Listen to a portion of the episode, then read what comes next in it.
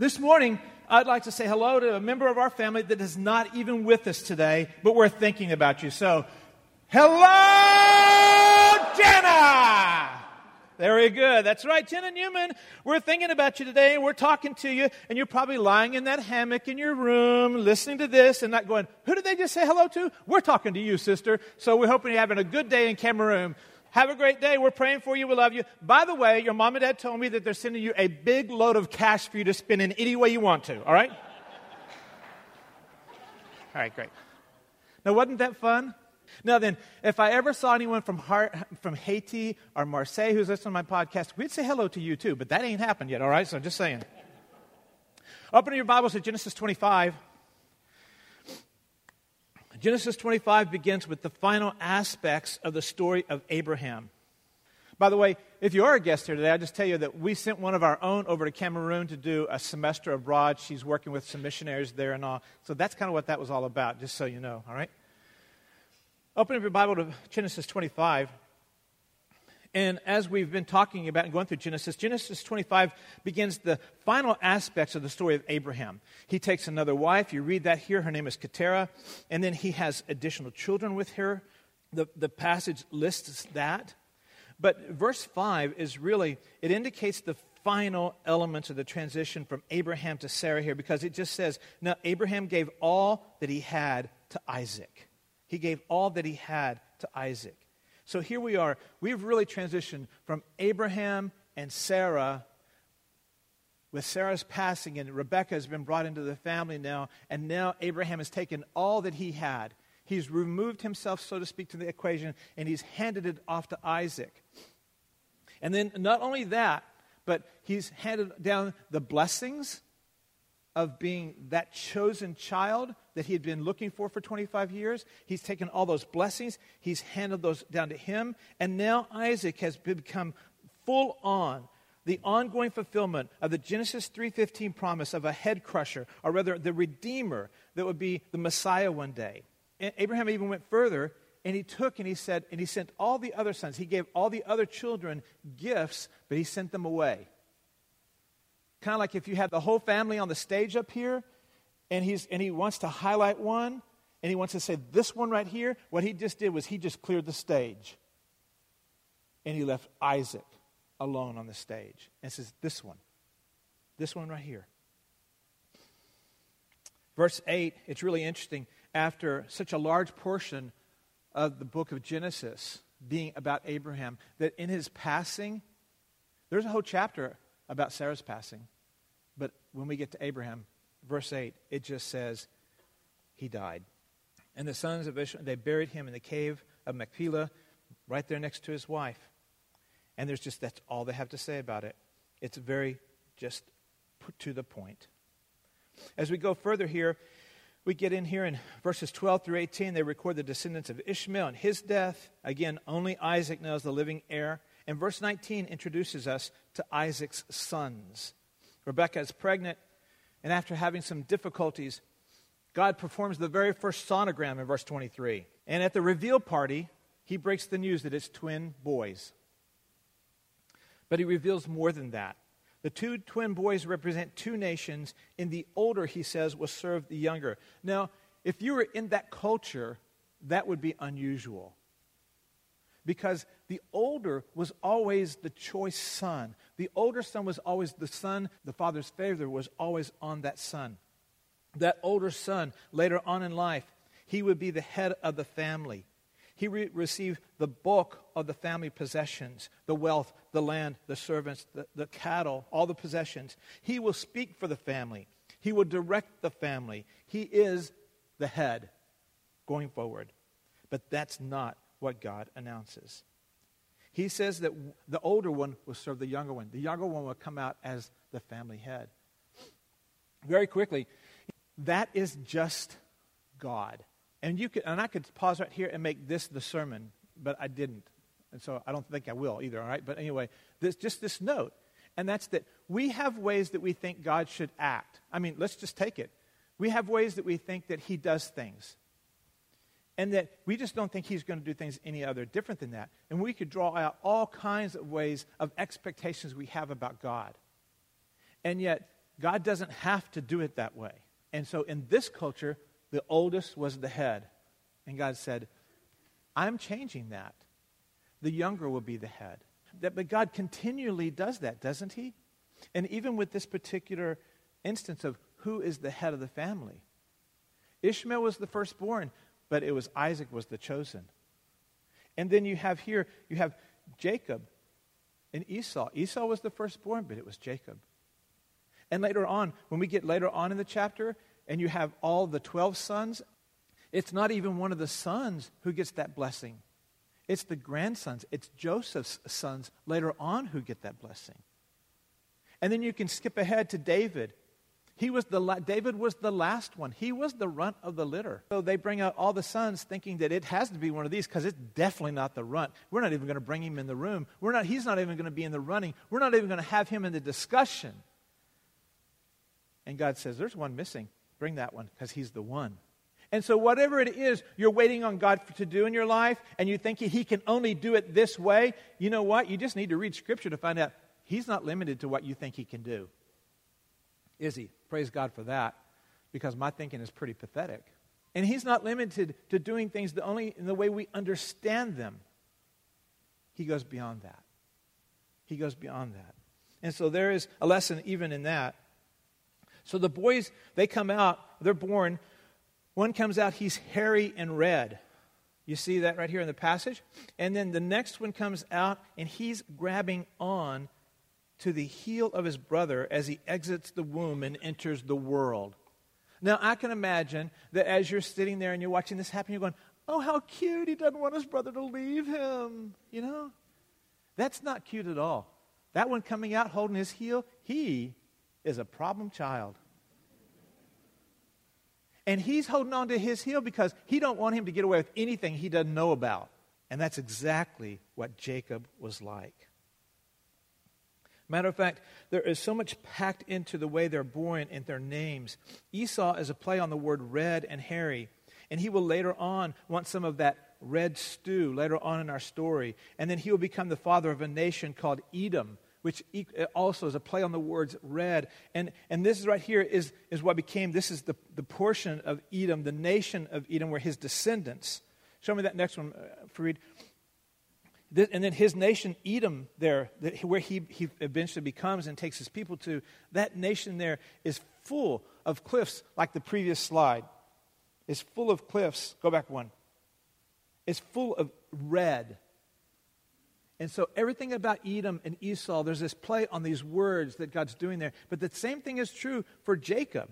Jacob's name literally means heel grabber, literally one who grabs the heel of another one. And it's not like he's grabbing it to hang on, it has this sense of that he's grabbing it to trip him. It has this sense of being a trick, you know, of one who tricks others. And so later in the story, Esau even uses the Hebrew language to emphasize what a liar and a deceiver his brother is, playing with Jacob's name and the words for deceiver. And today, I'm not going to take the time to unpack all that, interesting as it is. And all, but it's worthy if you'd like to study it to just go in and do that. And if you say, Well, I don't know Hebrew and all, there's some great websites I can send you to. Just ask me, and they'll unpack that for you a little bit, all right? Now, pay attention to the details we're given in verse, chapter 25, verse 27 through 34, okay? When the boys grew up, Esau became a skillful hunter, a man of the field, but Jacob was a peaceful man living in tents. Now, Isaac loved Esau because he had a taste for game, but Rebekah loved Jacob. And when Jacob had cooked stew, Esau came in from the field and he was famished. And Esau said to Jacob, Please give me some, a swallow of that red stuff. You can tell Esau was a sophisticated dude. because I am famished. And therefore his name is called Edom.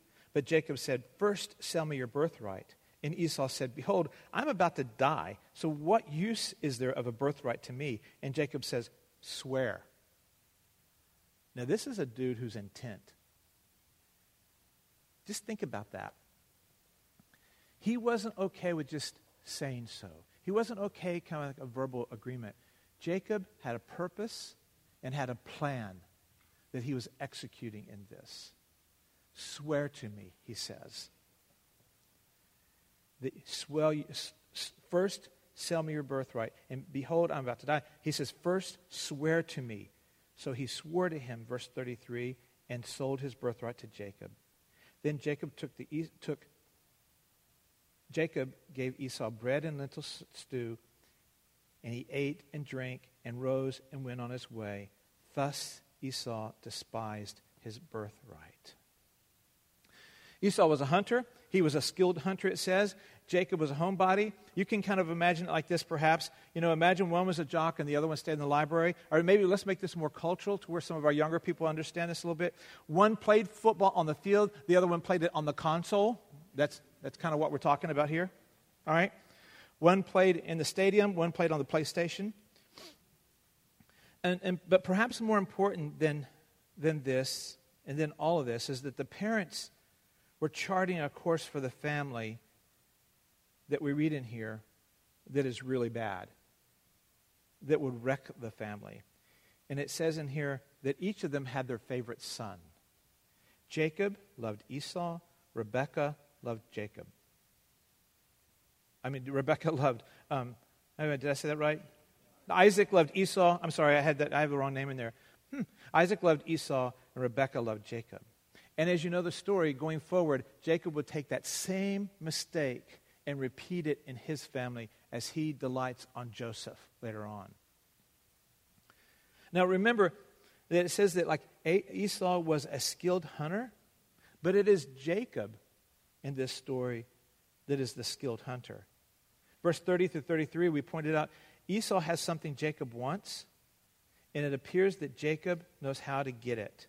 He comes in from the field, he sees something, he's hungry, he says, Give me a swallow.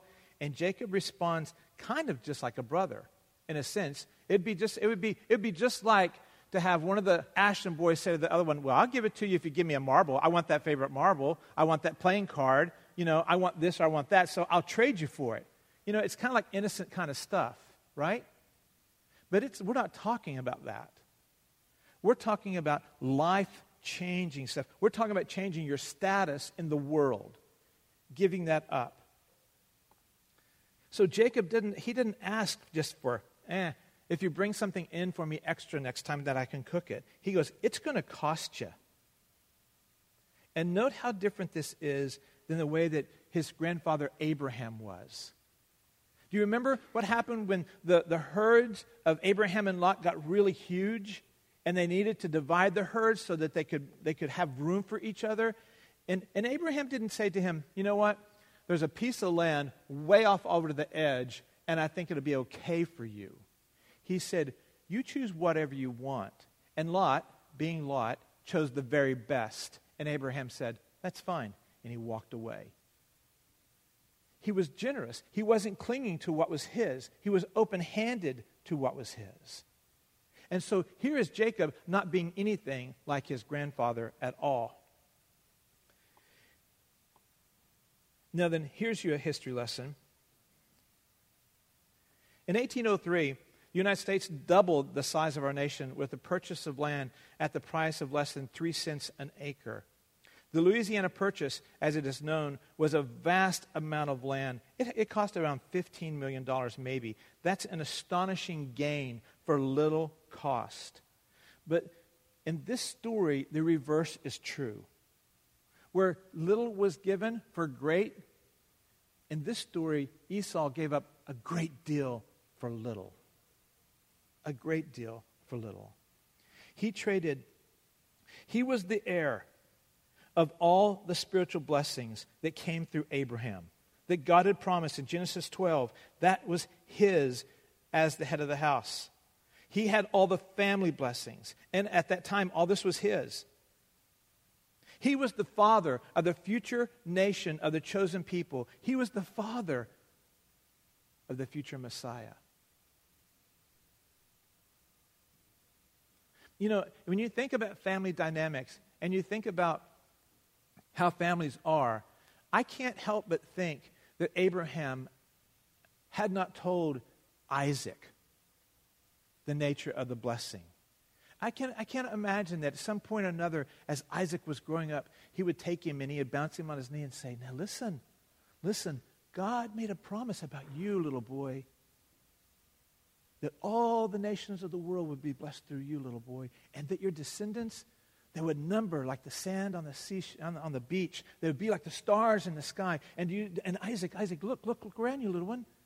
Do you see all of this land? God said he's going to give it to you. And Isaac would understand that.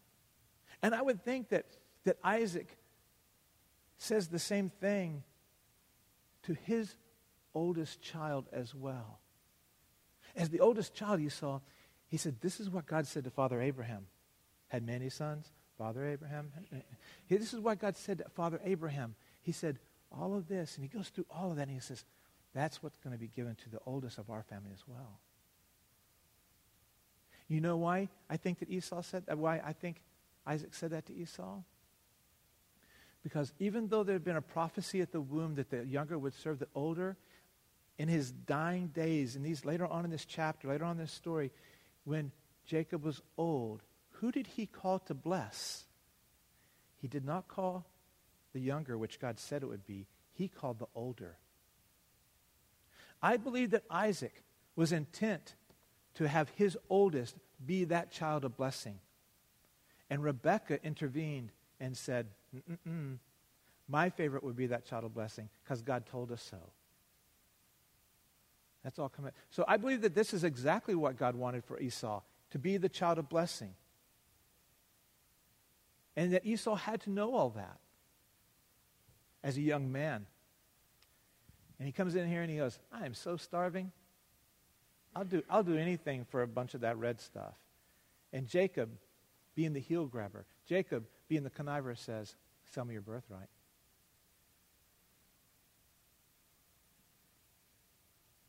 And Esau said, Sure, you can have it. I swear to it. And he gives it away.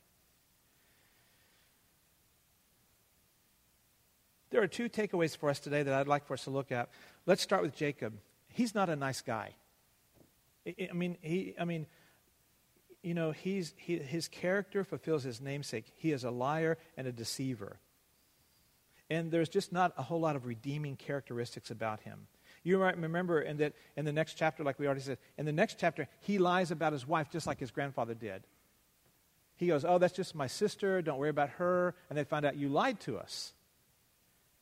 And then in the chapter after that, is when he deceives. His mother and him conspire to deceive and defraud his brother of his blessing and to cheat and lie to the father to get that blessing to be passed on to Jacob and not to Esau. This is who we're talking about.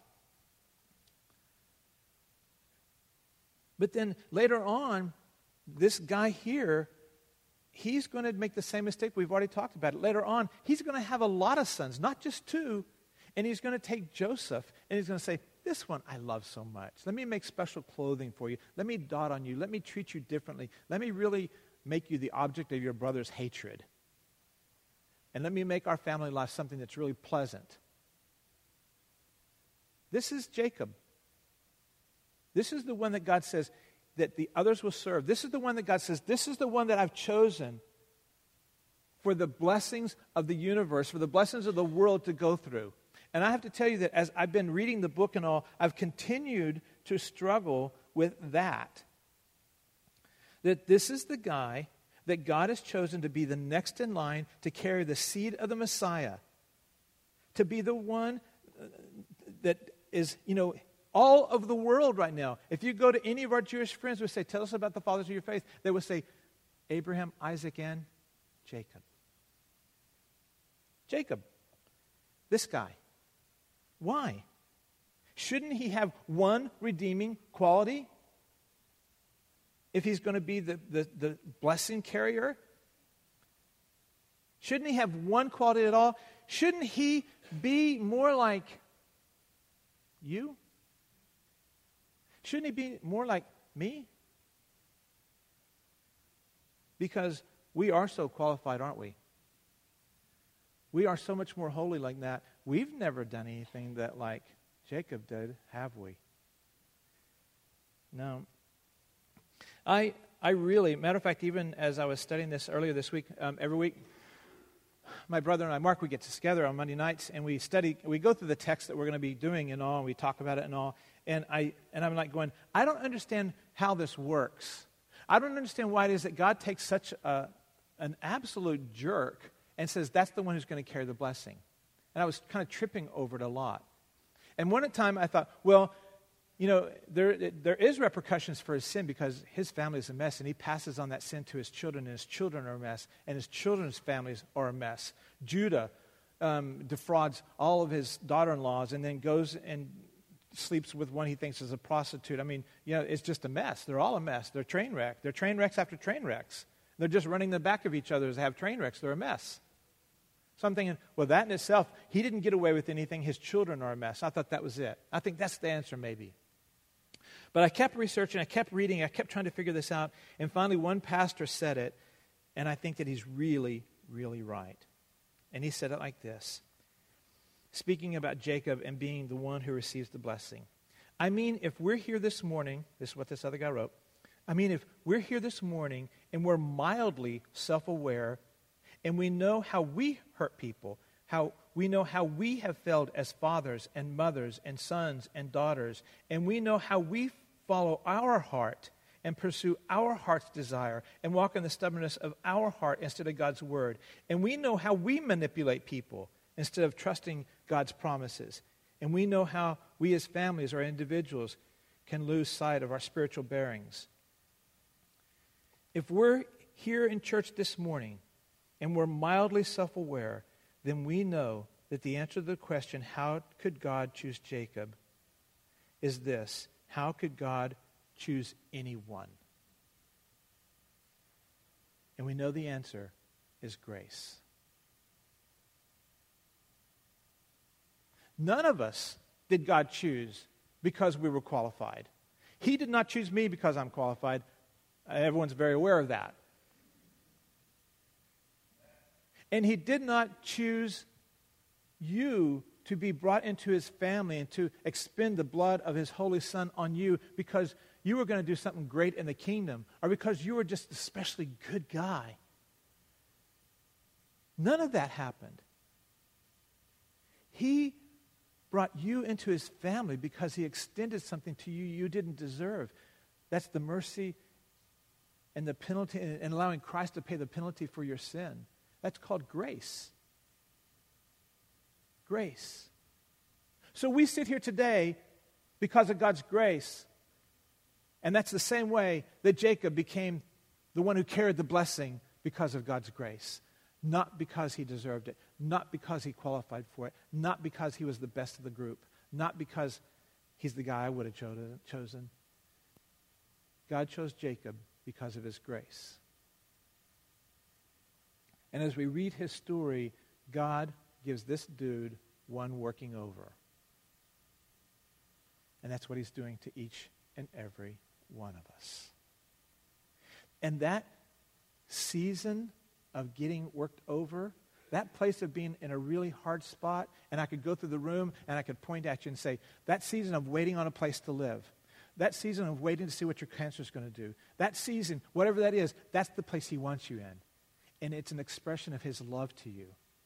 And he's saying, I love you so much that I'm going to put you in this place and I'm going to just use this to polish you. And I'm going to use this to make you like my son, Jesus Christ. I'm going to use this to make you more holy, more righteous, more patient. I am going to use this so one day you will take what I'm putting you through and you will go to someone else and says, God was faithful to me in my circumstance. Let me tell you about that. He'll be faithful to you in your circumstance. There is not one episode of your life that has ever been wasted unless you choose to waste it. And so that's grace. Tim Keller said God brings his scandalous grace into the lives of people who don't deserve it, don't seek it, continually resist it, and don't even appreciate it after they've been saved by it. I'm not going, wow, he just kind of wrote that about me, didn't he? Jacob got the job the same way you and I got into the family of God because he gave us grace. And so your wife deserves a better husband, your husband deserves a better wife, your children deserve better parents, the parents deserve better children. They, they probably don't believe that, you know. Matter of fact, I know that, like, for instance, Josiah turned 19 today. Today, all the wealth that he's always thought he knew, today he knows for sure. And he is the wisest one in his family. You know, that's what happens with children, right? They get, they get stuck with, you know, with really lacking parents. And yet, God still puts us together. The church deserves better than me. The church deserves better than our elder council. All these things, we all think we deserve something better, and yet God puts us together in His divine wisdom, in His design, His divine plan. It says this group of people is the perfect group of people for each other. And some of them don't want to be there, and that's why they need to be there. And in His perfection, in His wisdom, He does just that. So, you don't have anything you have because you earned it. You don't have anything you have because you deserve it. You have everything you have because of God's grace and His mercy and His great, abiding, deep love for you. Second takeaway. How many times have we heard the story of an athlete, a movie star, a politician, a musician, a, even a pastor? We just talked about a pastor two weeks ago that had so much going for them so much success around them. The golden touch, everything they touched, they just it was it was just good. And then they made one bad decision, one really bad decision that derailed everything. They're no longer an A-list celebrity. Instead, they're the butt of the jokes, and they make all the lists on the internet about 10 stars who washed up. You know, they, that's the list they get to be on now. That's exactly what happened to Esau. Check out verse 34. Then Jacob gave Esau the bread and the lentil stew, and he ate and he drank, and he rose, and he went his way and he despised his birthright. Hebrews 11 12 says this about him. He says, Make sure that no one is immoral, godless like Esau. There we go. He made the list, right? Who traded his birthright as the firstborn son for a single meal. You know that afterward, when he wanted his father's blessing, he was rejected. He was too late for repentance, even though he begged with bitter tears. Some versions describe his behavior as profane. Profane means to take things in a light way, that you're unimpressed with them. That the things around you, the things in front of you, are going, eh, I don't need that. They're only worth lentil soup. And just like and, and, and Esau is a mirror to us. How do, what is it that we treat in a profane way? What do we despise that we should honor? Well, the very first one that I'm, I'm guilty of, the very first one that I think many of us struggle with, is we have something that is of great honor and we have something that is of great value and we treat it in a profane way. That's our time in the Word. We find that there's so many other things that we can be reading, so many other things that are really good that take our attention, but they are profane. They are lentil soup compared to the Word of God. How about the time to speak about our faith in Christ to someone else, to just demonstrate what God has done in our life, to be able to demonstrate the forgiveness we received? How about the time, the opportunity to be a godly parent when it doesn't feel comfortable, when it's not convenient, when it's not what you want to do? Again, I list all my sins here, I don't point out yours. Um, how about something that is really, really, really valuable is the opportunity to mentor and disciple a younger Christian. And we go, eh, I'd rather watch TV. Eh, football season started. Eh, fill in the blank. That's something that's highly to be desired. How about being in a small group? How about being in a Bible study? How about attending an equipping class? How about mentoring a young mom, or a young dad. All those things are things that we think, eh, they're not really worth my time. I'm not going to do them. I'm going to do something else. All those things are worthy and valuable, but we put all kinds of things ahead of them. Jacob gave up so much just for something to eat. It was a carnal, mundane thing that he took. And so, how many of us have given up so much? We've given up so much for one more drink and we paid the price. We've said yes when we should have said no. one more high, one more hit. We've, we've, we've given up our integrity and our testimony for a few extra hundred dollars profit, for a few extra hundred dollars in our bank account, for a few extra hundred dollars in our business, to see a title by our name, to see initials after our name, to click on porn one more time. One more time, one more time is always what we say, just one more time, as we do that one thing that by doing it we make something that is wholly profane. We diminish its value and we raise something else up. Well, it's easy to look down on Jacob and Esau. What we find is that we, when we look inside, that God reveals that we are just like them in so many ways. And what's really great, though, is what Jacob and Esau did not have, is that we do have, is that we have the abiding presence of Christ in our life. We have the abiding presence of the Word, the divine Word, in our life that we can go to and we can find. We go that God forgives and God restores and God redeems, and He takes the ashes, He makes them beautiful. We have all that at our disposal now. And so while we can find ourselves being like Jacob and Esau, what we can find also is that God is in the middle of all that and redeeming it. And so while Jacob, you know, he's in the process of being like this, he doesn't understand that one day we're looking back on him, calling him the father of the faith, and we're seeing how God works it out in his life.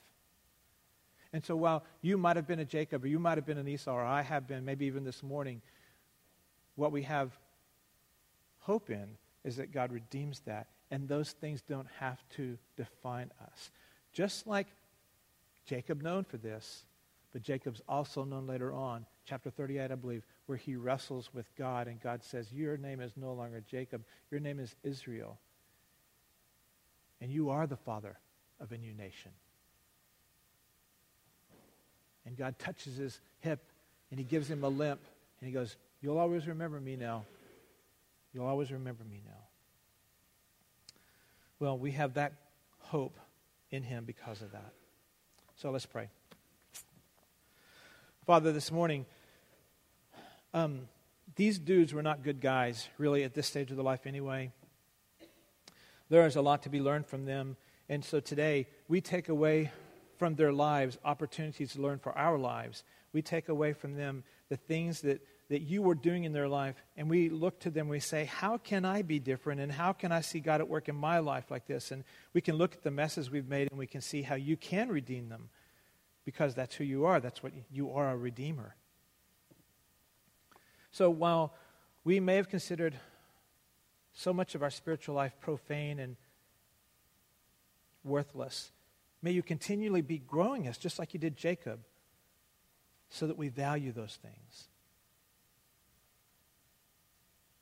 We look to you and are so grateful that you give us such great hope and that, you're, and that you are so willing and eager to be at work in our lives. And I just pray that you would open up our eyes and our hearts to be aware of that and to be open to that. So we may, be, so we may see ourselves growing to be more and more like you. And it's in your good name we pray. Amen.